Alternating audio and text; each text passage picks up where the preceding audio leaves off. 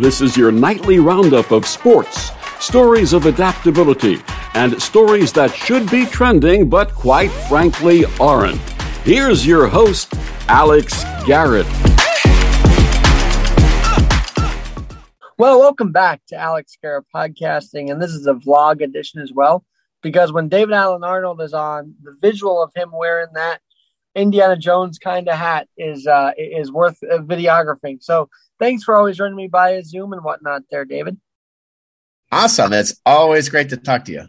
You are airborne camera on Instagram, and because of that, you've got a lot of gigs coming up. Firstly, how's the cinematography been since we last talked?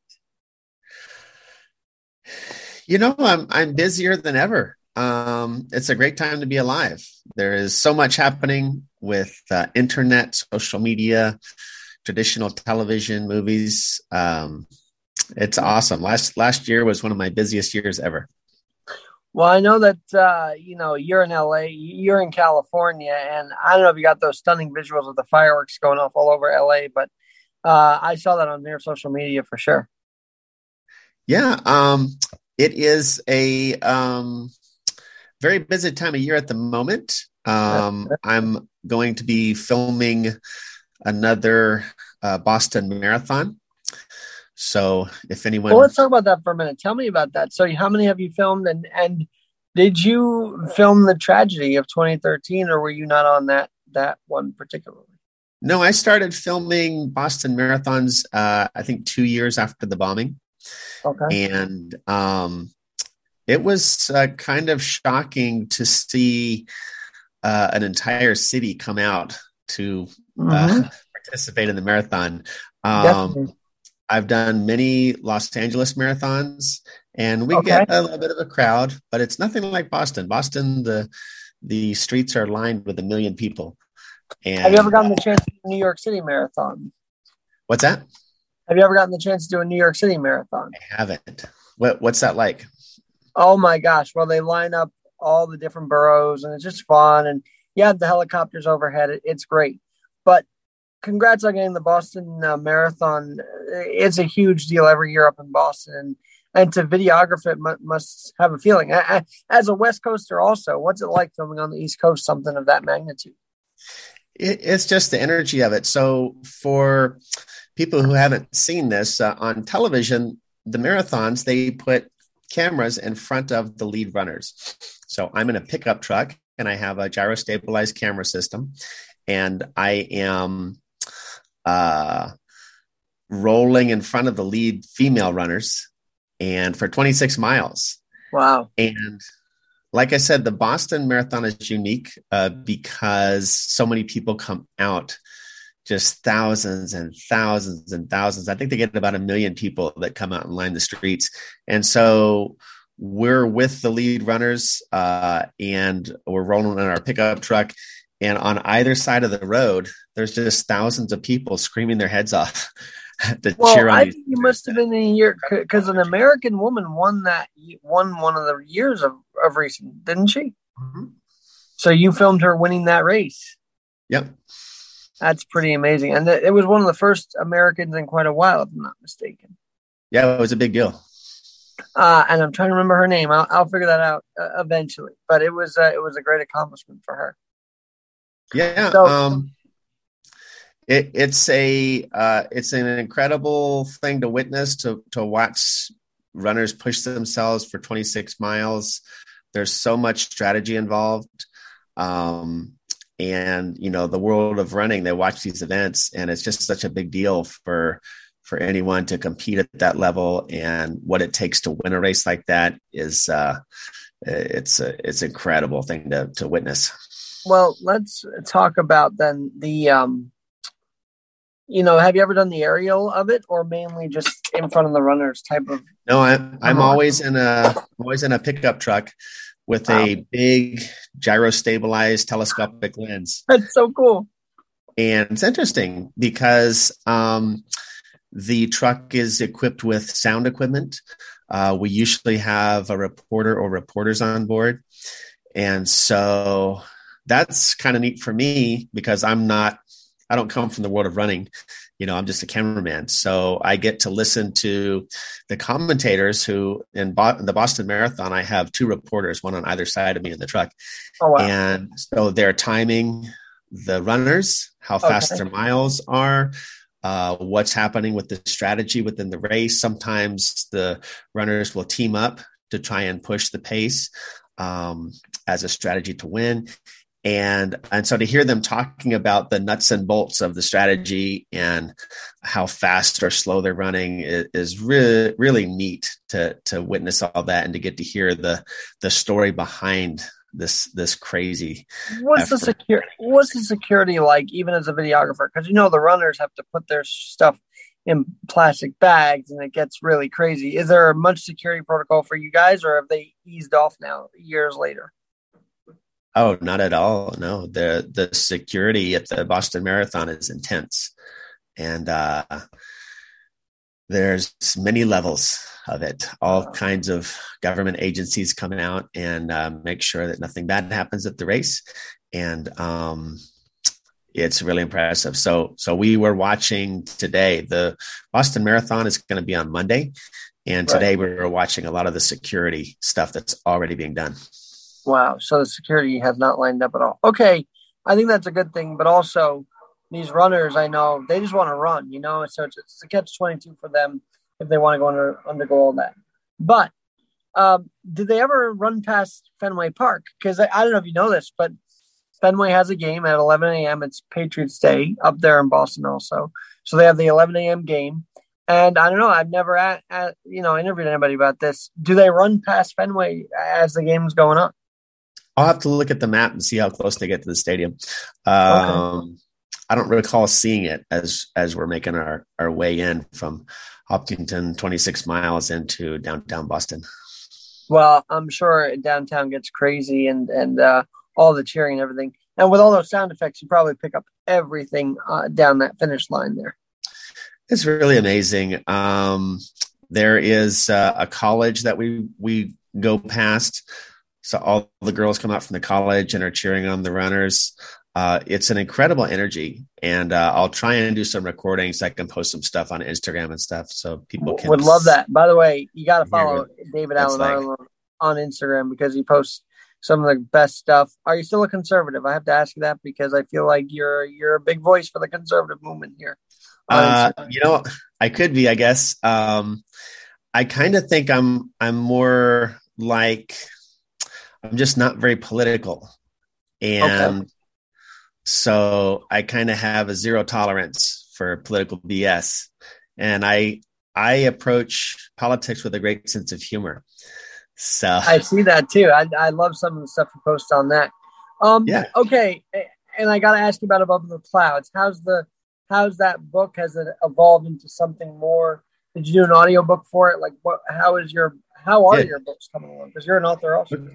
Books are coming along. Uh, what lies above the the clouds is my second book, and I did do an audiobook for it. And uh, and I think it's shocking to a lot of people because it's a true crime book, and it's the reason that I'm writing books. It's the reason uh, that I'm on social media is because of crimes that I witnessed at a school bus stop. And um, for years, I fought to get the authorities to clean it up and make the kids safe, and they wouldn't do it. And so, one of my only uh, tools that I had after that was to make the story public. And so I wrote the book, What Lies Above the Clouds.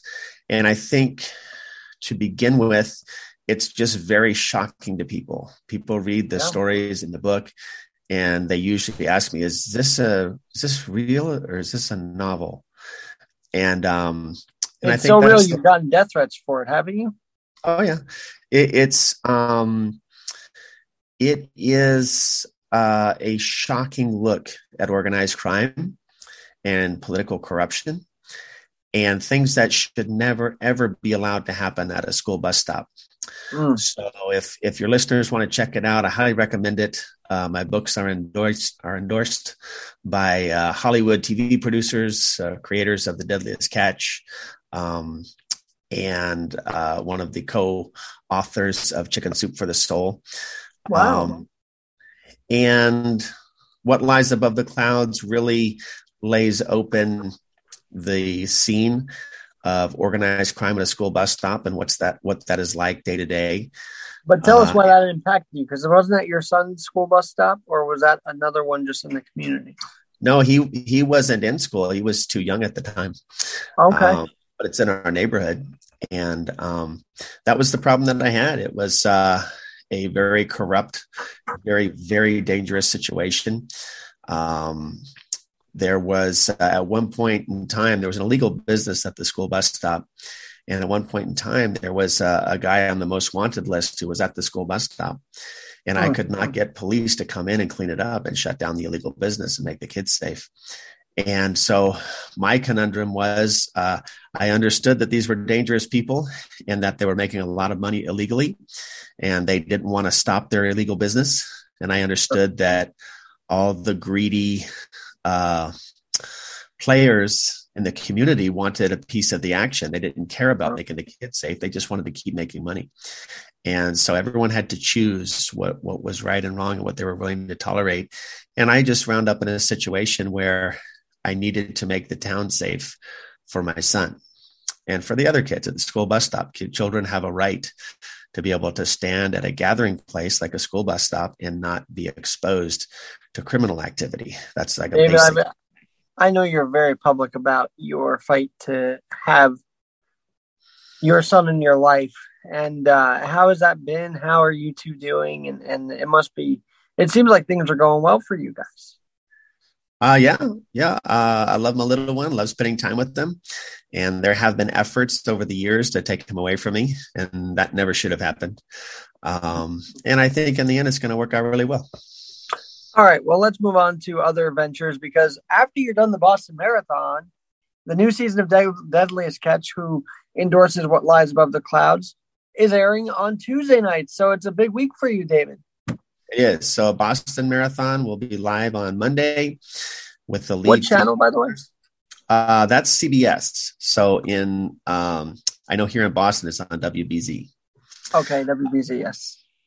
And um, I'm sure it's on the internet. I don't know exactly where people can watch it, but I think if you Google it, you probably can see some different places you can watch it.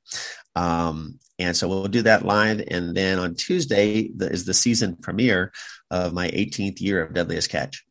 Amazing. How was that season? Was there any crazy stories you could sort of leak or, or tell me before it airs, or is there embargo? Yeah, I can tell you. Well, I can't. I can't talk about stories that are in the show until they've aired. But well, behind um, the scenes look then. Yeah, but I, I, can tell you that um, I'm always amazed, uh, being the helicopter cameraman of Deadliest Catch, at what goes on up there. It's just an incredible, dangerous way to make a living. And uh, it's such an awesome spectacle every year to see these men go out in these boats mm-hmm. and, uh, you know, take big risks to make good money and uh, you know fishing in the Bering Sea for Alaskan crab. And this season is is extraordinary because on top of everything else, they're having trouble with getting permission to catch the crab. Oh. Uh, that's all regulated and controlled, and so the quotas have gone down. Um, and so that's that's one of many things that the fishermen are having to struggle with this year. So I, I think this season of Deadliest Catch is going to be an amazing thing to watch. Well, any aficionados of Deadliest Catch, you want to tune into that. I've never asked you this. Have you ever witnessed an amputation that needed to happen because of the dangers, or or not really? Um, I think I think everyone who fishes in Alaska for crab, uh, I think they've all been touched by the danger, or they've lost friends or family members uh, to accidents and storms and boats capsizing and sinking. Mm and it's it's just a it's a very heroic environment. It's a very tough fishery, um, physically just draining and hmm. demanding. Oh. And then the Bering Sea is always trying to kill them and sink their boat. Uh, and that water is freezing. So if you just fall into that water, uh, you may not survive for more than a minute because. Um, As a videographer, do you feel the stress that they do in a sense because you're watching this unfold through a different lens? I certainly do. Yeah, I definitely worry about the fishermen who I know who are going out on the boats. Um, it's a dangerous place to me to for me to fly in a helicopter, and uh, so it's just a dangerous environment to be in, and um, and it's it's awesome. You know, things things like that when when nature has that much power to kill you, uh, mm-hmm. it makes you feel humble and small, and it makes you appreciate things. All right, I don't want to put you on the spot about the producers, but I have to believe that they kind of like when things get rough because that's the whole point of the show, isn't it? Like if something, maybe they don't want them to be harmed, but it boosts the ratings. No.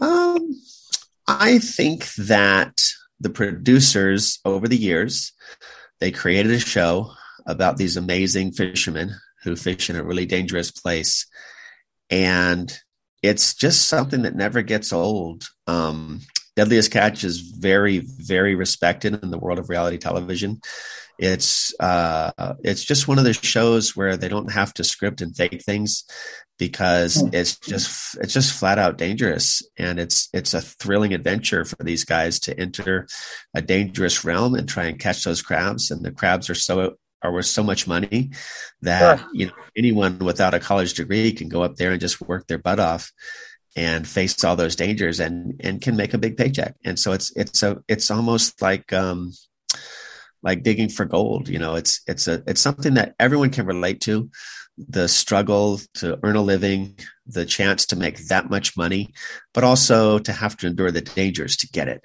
And uh, and so, you know, they don't really have to, in a sense, they don't really have to put on a show. They're they're basically just there to film what happens. If you know David Alan Arnold like I do, I only met you once, but I feel like I know you through our last few years here. You love adventure, so I feel like filming an adventure like Deadliest Catch is literally right up your alley yeah, it, it's definitely uh, an amazing thing to be a part of. I'm very proud to have been flying for Deadliest Catch for 18 years, and um, is that around its inception, or is it, have you joined? Did you join a couple of years into production?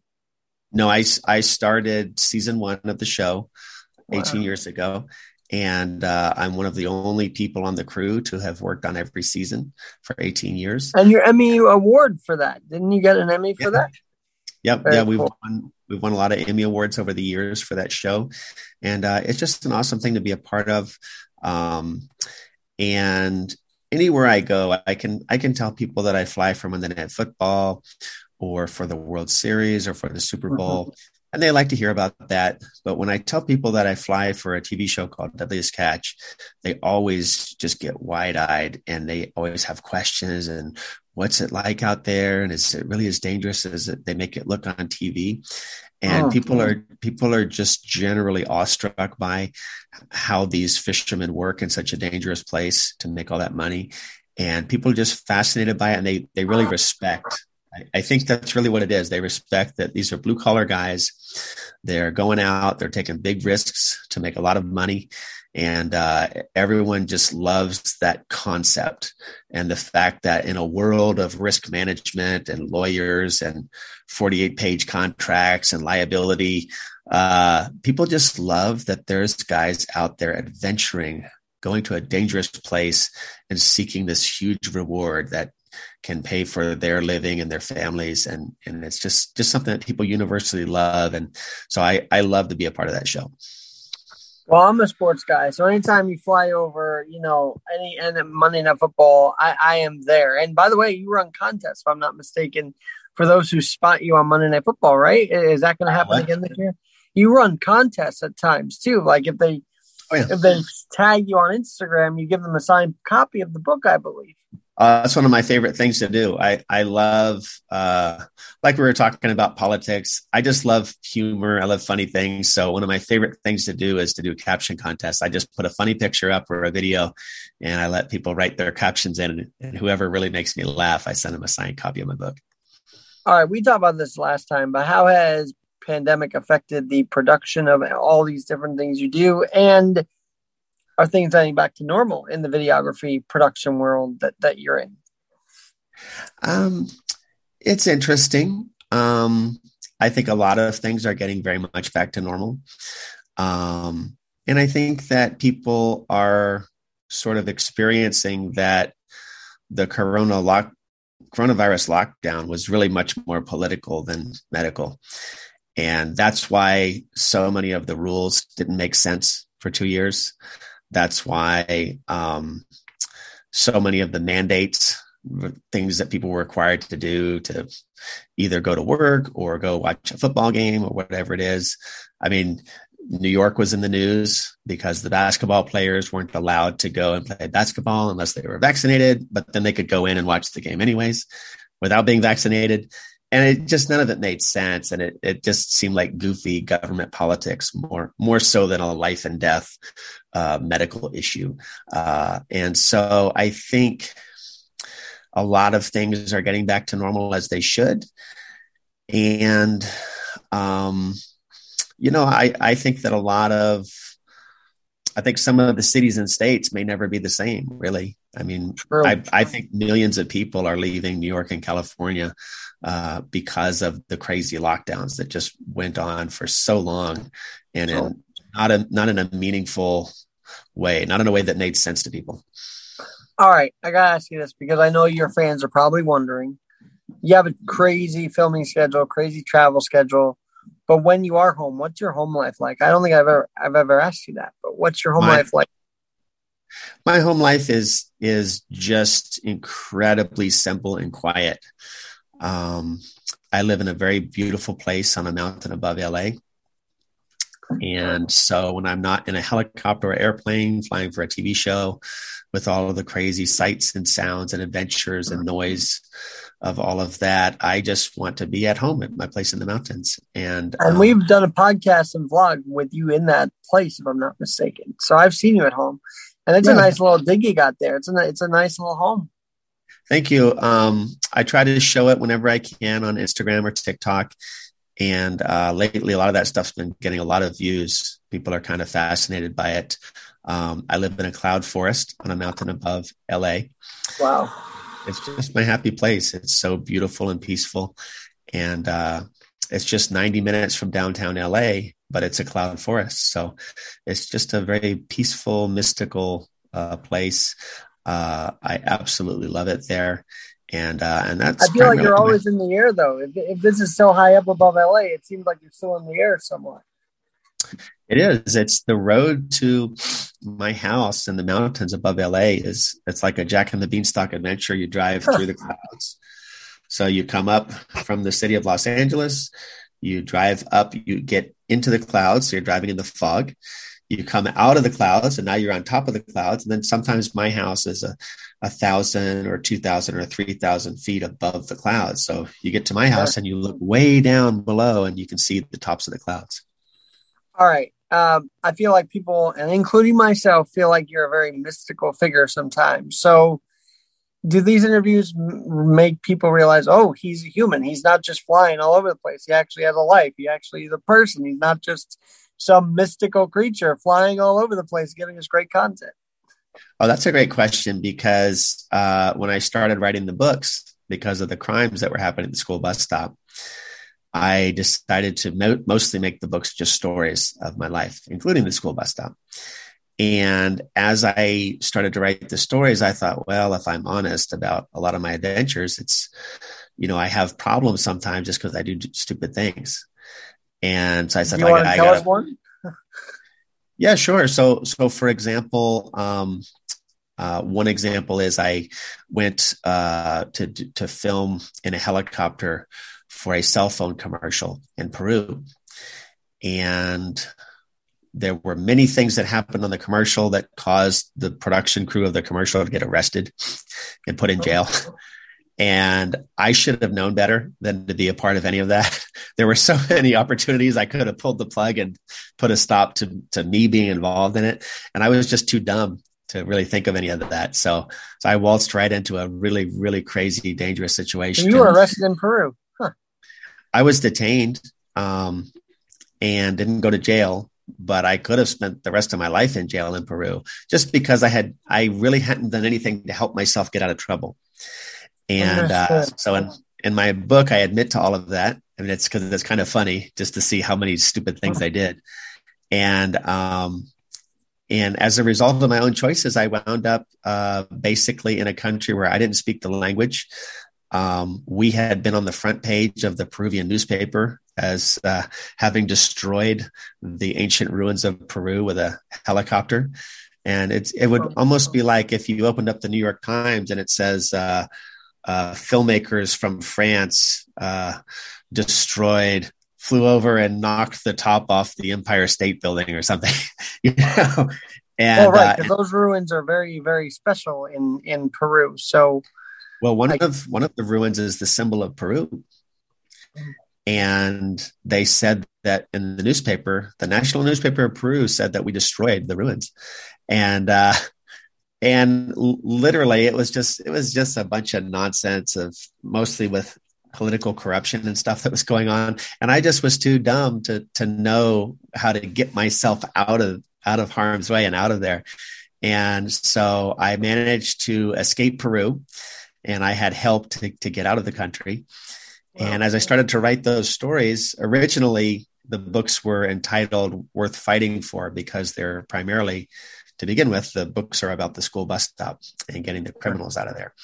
And uh, as I wrote stories like the Peruvian story, my friend who was helping me read and edit the book, he said, I'm sorry to tell you this, but you need to call your book Help from Above.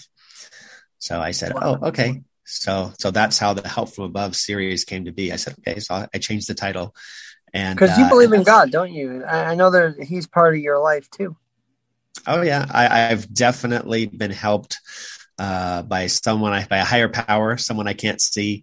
You know, there's no reason I should have gotten out of Peru. I did everything wrong, and yet I was very much helped uh, and I, have always felt helped and guided and protected and blessed, even though I time and again wander into very dangerous situations. I mean, the situation at the school bus stop was something that that none of my neighbors would do anything about. Uh, once they realized how dangerous these guys were, they didn't want anything to do with it. They weren't they weren't going to go protest or uh, give a speech at City Hall to get these guys out of there. They were just afraid of the bad guys, and oh. uh, and so for me to to fight with them uh, for five years to get them out of the school bus stop and away from the kids uh, was something that none of my neighbors would do. They're just too smart for that. And, and you uh, survived, but you survived. Might have been stubborn, but you survived. Hang, hang on. Um, so let's uh, let's cover this because I feel like talk about the NFL draft pales in comparison to what you just described you under you underwent. So let me shift the conversation a little bit. Um, those who find themselves in trouble and can survive it like you have time and time again, what's your message? And to those who want to adapt and learn from their mistakes, what's your message to that too? Um, I'm I'm a big believer that you shouldn't live in fear. I believe that if you are afraid of something like a criminal gang at the school bus stop. I believe that you shouldn't live in fear. I think you should live your life, and I think you should take oh. a step, um, whatever that means, to protect yourself. Uh, I pray every day. I definitely believe that I need help from above to get through my life, and so. I always need help to handle challenges or to know the right thing to do, or to just you know escape a dangerous situation. Um, but I, I believe that. I believe you shouldn't live in fear. All right. Now back to the NFL draft really quickly because you are covering that at the end of the month. You're busy, man, this month, I'll tell you. Um, it's going to be indoors or is it outdoors? And how are you covering it? Because obviously, if it's indoors, what, what angles are they looking for? And uh, tell us where it's at this year. I haven't heard the details. Uh, I will be flying in a helicopter in Vegas, Las Vegas, over the NFL draft. Um, and it'll be interesting to see how how it all is, is staged. Only um, 21 players right now have committed to go, which is kind of astounding, to be honest. I think it's interesting. Um, you know, uh, you mentioned social media. Uh, I'm starting to come across NFL players on social media, and of course, I follow them. And uh, one of them followed me back on wow. Uh, TikTok and Instagram, and uh, and he's a free agent this year and so I'm I'm really curious to see how it shakes out and like what deals get made. I think it's kind of neat. Unlike uh, the guy in Vegas now, David Carr just got locked up for quite a few years with the the Raiders. And let me while I'm while I got you here, let me just say this: David shot the final game for the Raiders at Oakland Coliseum before they moved to Vegas. So you've got that under your belt as well, there, David. I did, and we we were one of the only cameras at the end of the game that was still working because um, people probably don't know this, but uh, they were afraid that the Raiders fans were going to tear the place down and riot after the game because the team's leaving. So uh, Monday Night Football pulled all the cameras back and took wow. them off the field because they were afraid it would be a very violent scene. So, um, so my camera was one of the only cameras because I'm in a helicopter. I'm not, I don't have to pull back anywhere. I'm just flying over the place. And so we, we had one of the only shots of the stadium after the game because all the other cameras had been shut down and, and but they didn't storm the field that I had seen. I mean, they didn't really storm the field or anything. No, um, I think at, at any big sporting event, uh, there's a lot of security. They prepare for riots and things, but especially in Oakland, uh, oh, they were, yeah, yeah, where the authorities were on guard and they were keenly aware that it, it could be a riot at the end of their last game at, at the stadium. David, thank you so much for coming on Alex Garrett Nightly and, and do, let's do this again. Maybe do a recap of your adventures in Boston and, and what was on TV and, and of course the draft. Let, let's reconnect in May. I, I would love that. Let's do it. And, uh, you know, I follow you on social media. I love following your adventures and seeing what's happening in New York. I've been traveling. I went to LA and Bay and uh, Texas. So I've been out oh, there. Yeah. Good for so you. It's been fun. Yeah. I, I, next time we talk, I want to hear more of your stories. Well, we will. But this was the David Alan time because I haven't been caught up with you for a bit. So thanks for joining me tonight on Alex. God bless you. Thank you for having me. You. It's an honor to talk to you and your and your audience. All right. Talk to you guys. Talk to you soon. I'm Alex Garrett, where we're always adapting and, uh, you know, bringing you the people that should be trending in the world today. And, David Alan Arnold is, is definitely one of them.